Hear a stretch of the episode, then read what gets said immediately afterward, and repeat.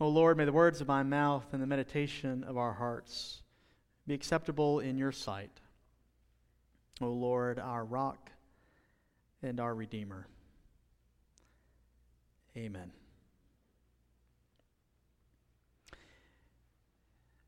At the beginning of the book of Acts, it has been a glorious and miraculous 40 days since Easter morning. Jesus has appeared in different ways to different people. He visited his disciples in locked rooms and showed him his hands and his side. He's met disciples walking on the road to Emmaus and fishermen by the Sea of Galilee. He's continued to appear to them and to teach them that the kingdom of God has come near. And now, at the beginning of the book of Acts, Jesus appears again, teaching them the need to be baptized by water in the Spirit. And of course, because it had been 40 days, the disciples had become a bit anxious about what was next the disciples understand that 40 days is a significant period of time, particularly as good Hebrew boys and girls. They had grown up knowing that when you get to the number 40, something special is about to happen. 40 days of rain in preparation for the great flood. Moses leading the people through the wilderness for 40 years before entering the promised land. Elijah, the great prophet, fasting for 40 days in preparation for his prophecy. Jonah, prophesying against Nineveh for 40 days. Jesus, fasting in the wilderness for 40 days before his temptation. And now it has been 40 days since the resurrection.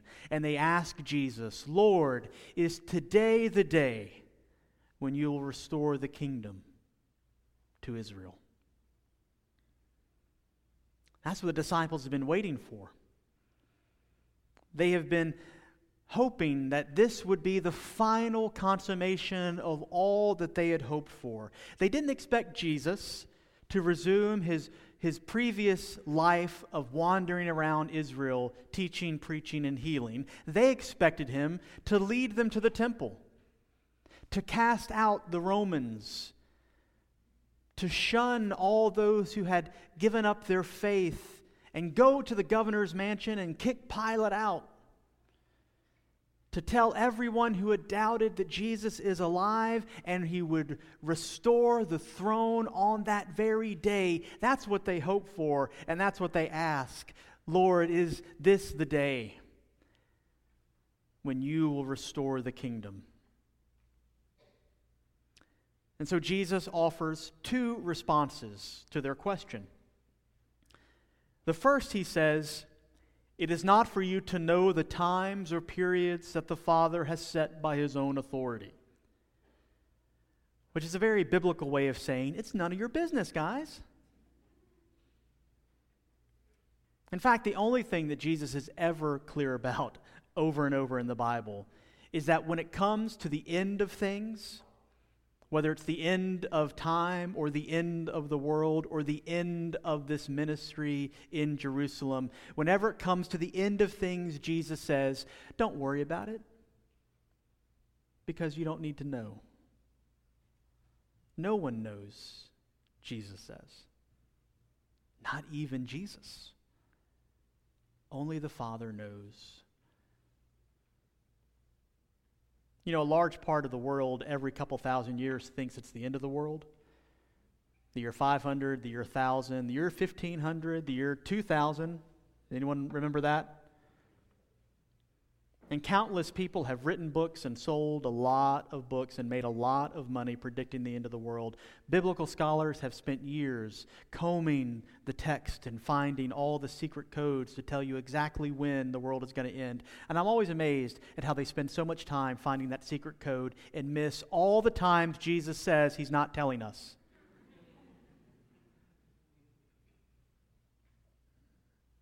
But here are the disciples asking, Jesus, is today the day when everything is going to be summed up and, and, and God's going to come down and, and the throne is going to be restored and all of our enemies defeated and all the pain and suffering pushed away? Is today the end of the world? And Jesus says, Quit asking.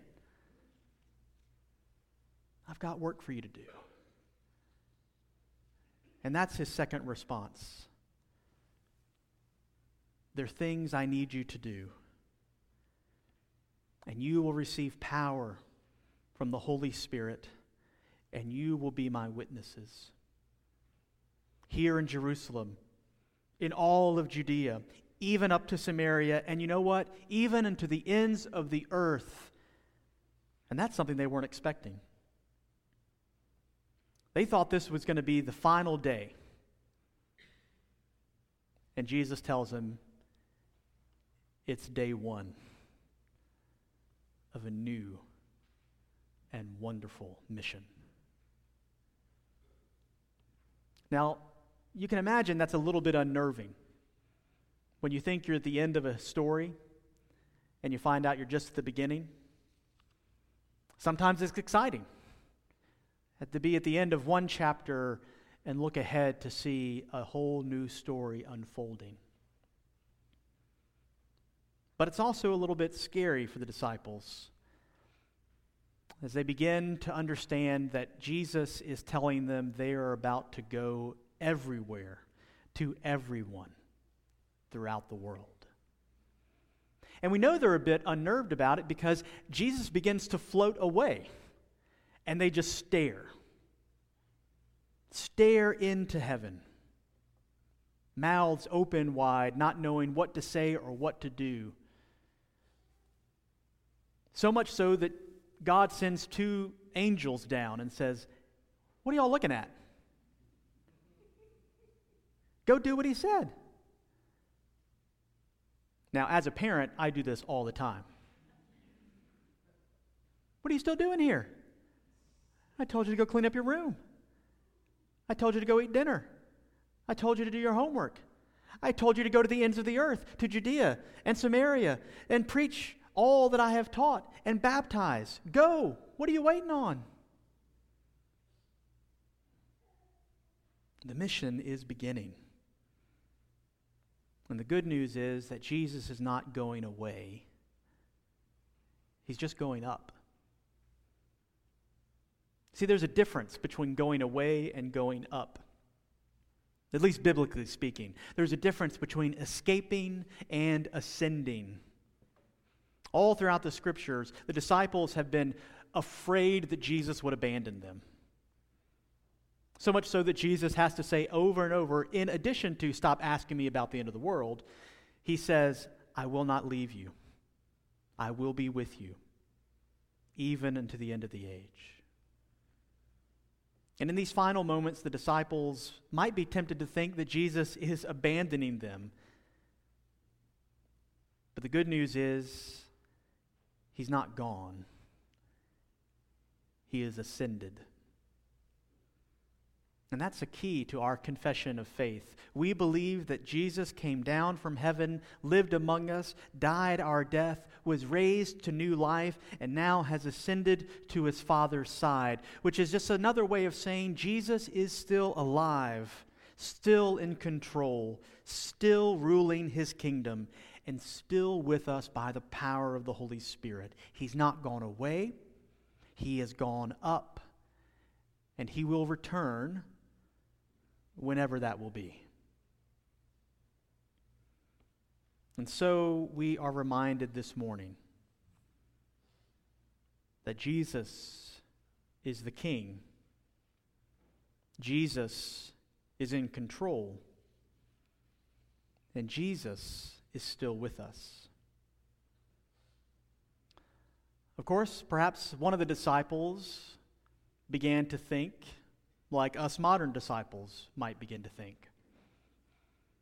Yeah, if Jesus is still in control, and if Jesus is king, why is everything still so broken? Why is there still evil? Why is there still poverty? Why are there still wars and violence and death? Why are the Romans still in control of Jerusalem? And while there are many ways to answer that perennial question, the answer we find today is that while Jesus is the ascended king, there are still many others in this world who have yet to relinquish their power and their claims. In Jesus' own day, it was Caesar who declared himself king of the whole world. And throughout the centuries since, others have come and gone who have sought to shape the world in their own image. Ever since Eden, each of us have thought from time to time that we could run the world better than God if we just had all the authority and all the power. And each time someone has risen up to try to do that, they've made an even bigger mess. Which is why the church is called at her best to live in a way that points not to the powers of this world, but to the true King, ascended and on the throne.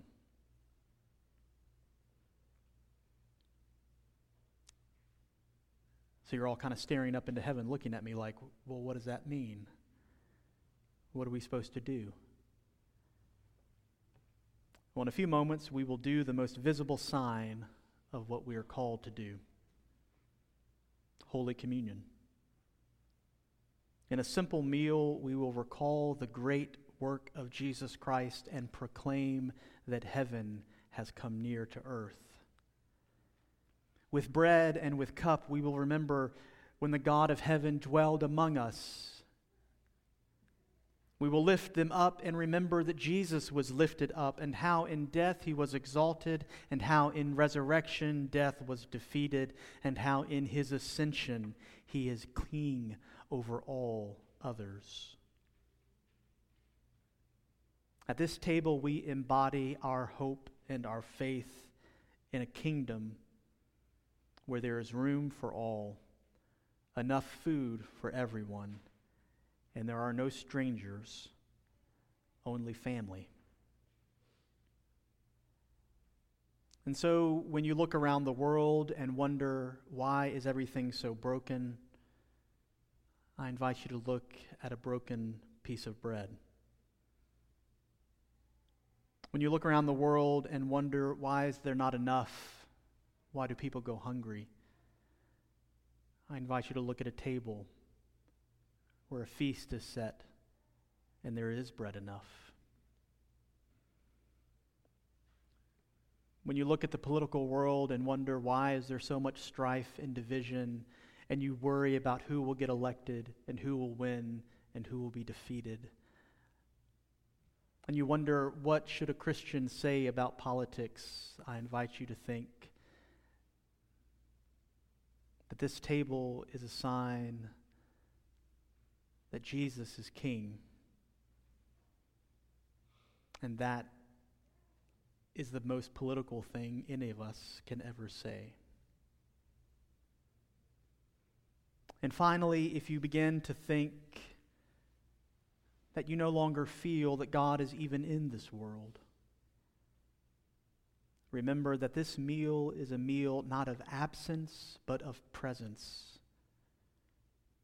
For Jesus said, Whenever you break this bread, whenever you share this cup, whenever two or three are gathered in my name, I am there. He's not gone, He's ascended. The table is not empty, it is full of God's presence. The world has not been abandoned, for God has given everything for this world. And we are invited to tell that story each and every day, proclaiming that truth until the day that Jesus returns in glory and we feast at the heavenly banquet. When will that be? I'm glad you asked. Only heaven knows. And that's good enough for me. Amen.